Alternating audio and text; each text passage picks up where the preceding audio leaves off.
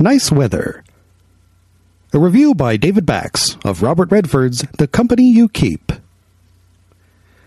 Robert Redford's new film, The Company You Keep, is technically about the Weather Underground and the former activists of the late 60s and early 70s who are now living comfortable bourgeois lives.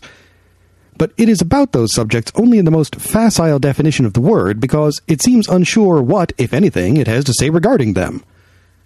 When Sharon Solarz, played by Susan Sarandon, a former member of the violent anti war organization who is wanted in the case of a 1980 shooting death of a bank security guard, is found and apprehended by the FBI, the falling dominoes reveal the identity of Nick Sloan, played by Redford, who has been living in Albany and practicing law for 30 years under the name Jim Grant.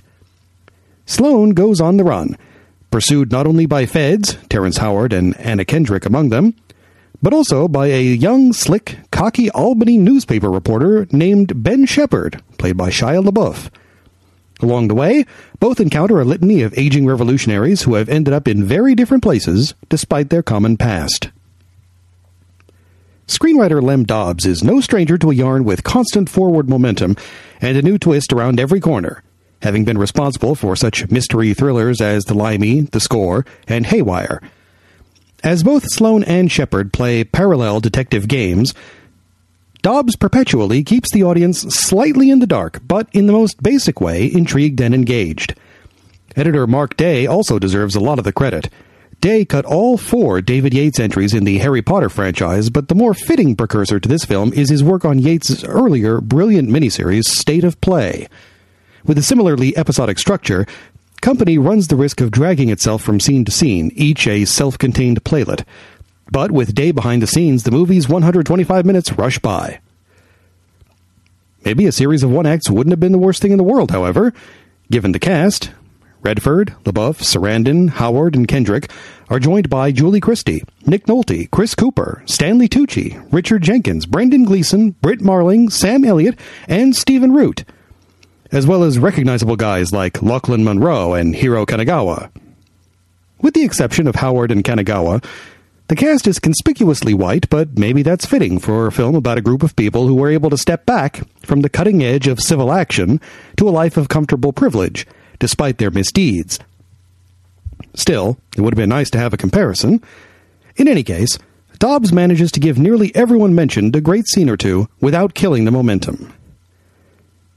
So far, I've spoken mostly of the positive elements of the company you keep, but I haven't had much to say about Redford the director.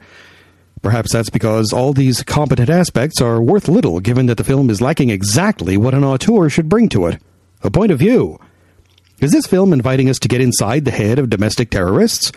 Is it an apologia for revolutionaries who compromised?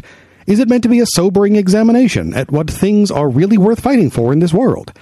All those possibilities sound promising, but Redford can't seem to make up his mind which, if any of them, is important to him. What does seem to interest the filmmaker is cutting corners. Despite his investigative prowess, Shepard's main conclusion about Sloan is a hunch dubiously backed up by conjecture, and letting its characters off the hook. One character's last minute off screen change of heart keeps Sloan from having to face any long term consequences. It also has a demeaning disregard for the principles of journalism. But that won't be the only reason it will earn poor reviews from critics. It ultimately settles, like many of its characters did, for pleasant mediocrity. This review was written by David Bax and read by West Anthony. For more reviews, just go to battleshippretension.com. Thank you for listening.